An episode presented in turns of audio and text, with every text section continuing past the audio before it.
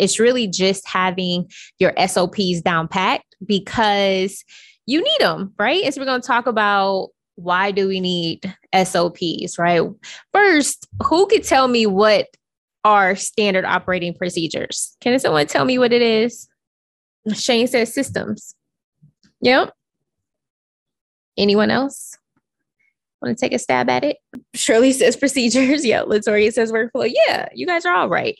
So, how I like to look at SOPs is just what are the step by step processes that someone must take to get a result, right? So, first we got to know, well, what is the result that we want to get? And then we do a very systematic step by step process to get that result. So when you create your SOPs, and I'll tell you, I didn't have SOPs when I first started my business. When what I mean by that is I didn't have them documented, right? So a lot of you guys, you have SOPs right now, you just don't have them documented. So you know how you go about preparing a tax return or you know how you go about your social media marketing. But can you explain that to someone, right? Can you actually clearly communicate how someone can get the same results as you. And that's where sop comes in is where you're clearly communicating like hey this is the result that we're looking for and here's a step-by-step process to get there. So what sops is going to do for you it's going to provide consistency in your business. And consistency is hard right? I think consistency is probably one of the most trying aspects of running a business is just how can we stay consistent? I was talking to a new student the other day and she said yeah i charge this person this amount, I charge the other person this amount, and I charge the other person this amount. And I said, Well, how are you coming up with your pricing? She was just like, just by how I'm feeling, you know, how how the conversation is going with that person is how she priced. And it tickled me because that's exactly how I used to price too. So what she said was when she speaks to someone that you know she feels might be haggling already or might you know be already kind of disgruntled on pricing her pricing would come in lower. But if she feels like she's talking to someone and they are more optimistic you know their business sounds like it's more um, put together she charges more. So it tickled me because it was i can remember very vividly pricing that way as well. Just kind of just going with your feeling going with your gut and just kind of taking a big guess on it right the problem with that is that you don't have any consistency. So now you got clients all over the spectrum and there is no true profitability because you really didn't you're not pricing for profits. You're just pricing based upon how you're feeling at that moment or how you think that client is going to respond to this particular pricing. So when you do have an sop you create consistency. So you can have an sop when it comes to your pricing right? So you can say if a person has a billion dollar business and two bank accounts and typically under 500 transactions here is our standard pricing for that. That's just a step-by-step process on how we look at pricing. So when you think about sops going back to the definition it's really just a step-by-step process on how you get to the same result every single time. So if you're gone from your business if you're on vacation if you are you know sick or you just want to spend time with your family people that are working in your business, any contractors, any employees, they can keep those same standards consistent while you're away. Now, have you ever had a situation? I want you guys to think about this. Have you ever had a situation where you were working with or you visited a restaurant and it was a good experience the first time, and then you come back and it wasn't a good experience? You're like, whoa, what happened? Right? I was just here you know, a few weeks ago. I was just here a month ago and now the food is terrible. Now the service is terrible. And it's like, what happened? Anybody experience that? You're like, what is this? Like, why are they jacking up my order? why? Yeah, all the time we experience it, especially especially with restaurants, right? Where you know I'll order something on DoorDash five times in a week without fail, one of the five restaurants is going to forget something or is going to get my order wrong. And it's like, how did that happen? how did the other restaurants get these orders right? But this one didn't put you know didn't give us the right order it's just failing to follow the the procedure right they failed to follow a process that resulted in the wrong order right so the consistency wasn't there so that's what your sops is going to do for you it's going to create those consistency number two it's going to reduce errors. So it goes without saying like you guys are doing you know you have a service that is very important to being meticulous right? You have to make sure that numbers are entered in correctly. You can't have any you know transpositions of numbers or information because it could really impact your tax and bookkeeping clients. Well when you have a standard operating procedure on how you do taxes, how you review someone's tax return, or how you onboard a client, or how you provide a cleanup service, you're able to reduce a lot of errors because now you're not trying to remember, well, what's all the steps so I got to do for this for a cleanup? You already have them documented. So now you use your SOPs like a checklist to make sure that you're not missing anything right? So it says when you write SOPs, everyone is following a standard procedure to produce results. It leaves little room for error and is designed to produce consistent results. If there aren't procedures in place, it's easy for employees to forget key steps, make mistakes, and lower quality at the end of the day, right? Lower, lower quality when you don't have your SOP. All right, number three, employee or contractor training.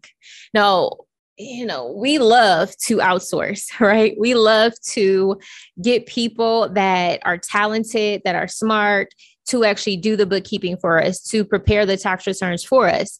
Well, when you have an SOP already available, now you can give it to that contractor, you can give it to an employee, and now you're able to onboard them a lot easier, right? They have clear instructions on how they should be doing the work. They have clear standards, right, on how they should be performing. So when you do have your SOPs, the people that you work with, their quality is going to go up because now they have that clear end result on what the goal is and how to actually produce that outcome. Number four, fill in the gaps. So the first one is business problems right and we've even recognized this in my business where you know we like looking at certain sops looking at certain ways in how we process or do things you find like there are gaps in our process like whoa we're missing a standard operating procedure for this. Or even if you find that you're having a hard time keeping up with consistency, you know that there's a gap in your process, right? So if you're finding like we like client to client or week to week that things are fluctuating or things aren't being consistent, well, that's typically the first sign that there is a gap missing. There are standard operating procedures that need to be implemented, right? And so for me, you know, I it just making me think of one standard operating procedure that I probably need to put in place because I'm specifically thinking of one thing that I we typically don't do consistently. And that is posting the replays to these videos. so at first we did it. So for instance, um, Rachel, she's been doing a really, a really good job posting this replay, right? For for this group. But I have other groups now that it's like, oh no, we need to put that standard operating procedure for those other groups, right? So at the end of that video, we need to make sure that someone, right, Rachel or someone else, is rendering that video and uploading it into the group. So that's just one thing. It's like, man, I hate not being consistent. And every time I know I'm not being consistent, it's because I haven't delegated to someone and I haven't created that standard operating procedure for them to follow. So think about that. I want you guys to type in the chat. When was the last time you weren't cons- consistent in your own business? What was what was one thing where you were like, man, I'm all over the place with this. right? Or dang, I really dropped the ball on this. When's the last time you dropped the ball on something? Or maybe a client slipped through the cracks. Maybe you forgot to follow up with somebody, right? Maybe you forgot a meeting that you had. Let me tell you guys, when I first started doing strategy sessions, I used to be late to strategy sessions. I used to forget strategy sessions. And it, and I was like, why am I forgetting? Why am I late? And I'm like, okay, I need a standard procedure on how I handle strategy sessions. So the night before, and I do this every single day, guys, the night before I look at my appointments for the next day and I see that I have a 6 a.m., a 2 p.m., a 3 p.m., a 4:30 p.m., a 5:30 p.m. And what I do is before I go to sleep, I set alarms for all of those appointment times. So I've set alarm for 6 a.m. I'll set alarm for noon. I'll set alarm for three. So if you're with me at any given day and you hear my phone constantly beeping, you know I probably have a call to hop on, right? Um, I probably have a Zoom call. Like my kids know when my alarm goes off, my daughter is like, "You got a call," and I'm like, "Yep, I got a call," right? So that was that was in essence an operating procedure that I put into place. Like every night for the night before, I'm looking at my appointments to set alarms so I'm not you know, forgetting these appointments, right? These Zoom appointments. All right, so you guys, so Alita says all the time. Shane says it happens. Angie says on bookkeeping. Uh, Janice says I had a client that I totally forgot about. Yeah, it happens and it sucks, right? When you forget about clients and you forget about work that you had to do. I forgot about a few clients' tax returns back in the day they'll follow up with me like two weeks, maybe a month later, like, hey, I, I need to pick up my tax return. And I'll be like, oh, Lord, I, did, not do your taxes. Right. And that's because we didn't have a standard operating procedure, we didn't have a process that we went through. Right. That's another thing. So, client retention so understanding your SOPs can open up opportunities to better serve your clients, right? Because now you're like, hmm, we need to actually be putting this in place for our clients. It can improve your efficiency, right? If you're finding that you're slowing down to onboard or it's taking you a long time to onboard someone, you probably need a SOP so you can speed up the client onboarding process or the client workflow process. Now, number five, is customer service. Now, this is the main one, right? Because we are, in essence, service providers, right? We provide a service to our customers. And so, customer service is one of the main components of providing a wow experience, right? So, what's your standard operating procedure around refunds? What's your standard operating procedure around client deposits? You want to make sure that you have it clear and you don't have to have it perfectly laid out but have it to where you know it's a it's a consistent process right? It is a process so that you can be consistent.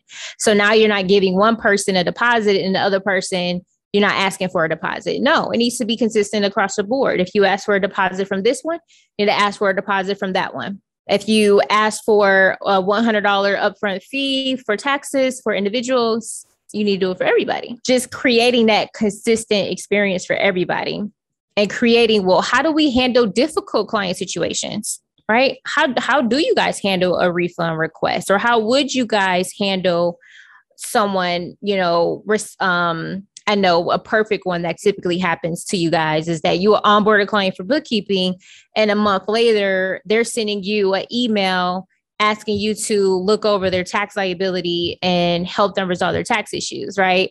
And now you feel obligated to service them because you didn't specify what was in your engagement letter, or you didn't even have an engagement letter. Right. So, so what would be the standard operating procedure if someone sent you an email asking you to asking you to do additional services that they didn't pay for or they didn't sign up for? So these are the type of things that you also want to think about. Like what what is my operating procedure? And you're not going to be able to think of every scenario, right? But as they come along, you want to document that. Like, how did I handle this difficult situation? So for Janice, you know, forgetting about a client, which I've done a few more than a few times over the past 10 years. Um, what's the operating procedure to correct that mistake? Right? Step one, send an email. Step two, make a phone call. Step three, send a text, right? These would be the procedures to correct the mistake that you made or to correct the prior situation. So you can have standard operating procedures for mistakes, right? Which would be great because we know that mistakes happen all the time. We're human, we're not perfect. So things will happen. So we need to just make sure that as we're going through and working through with our clients that we're documenting our process. Now, one of the best ways that I've been able to document my process is just to record it. And when I recorded it, then I gave it to Rachel or a VA and they were to they were able to write out my SOPs, right? So let me show you guys what um I started creating some sample SOP templates for you so we can look at those together. All right, so you guys can see my screen. So this would be a sta- um, um, a sample SOP, and this is a SOP for tax preparation, for instance, right? So the objective, you want to state the objective. So it says this SOP is to be followed when a new tax client is onboarded through Onboardable. Turnaround time commitment, three business days. And then you have your step by step process. So this would be an example of how you need your SOPs to look for each service that you offer, for every client situation that you might experience, you want to start building out these SOPs over time, right? You're not going to be perfect with it, but over time, you want to start listing out your process. Like I said before, when you do list it out, you start to identify gaps. You start to you start to identify any inefficiencies in your process. So it's really great to go ahead and list this stuff out. The next one I have is a monthly bookkeeping SOP. So it says objective. This SOP is to be followed when a new bookkeeping client is onboarded through Onboardable. Turnaround time commitment 40 days. So our turnaround time commitment is this is our standard that we want to set for our clients. So we we have a promise that if a individual tax client onboards with us that we're going to get their tax return back to them within 3 business days. Now, that's definitely different from business tax preparation, right? So, business tax preparation would be a little bit different. It might be seven days turnaround time or 14 days, depending on the complexity of the tax return. But you want to have a standard because if you have a standard, now you know it's consistent. Every year, they're like, man, she's consistent or he's consistent.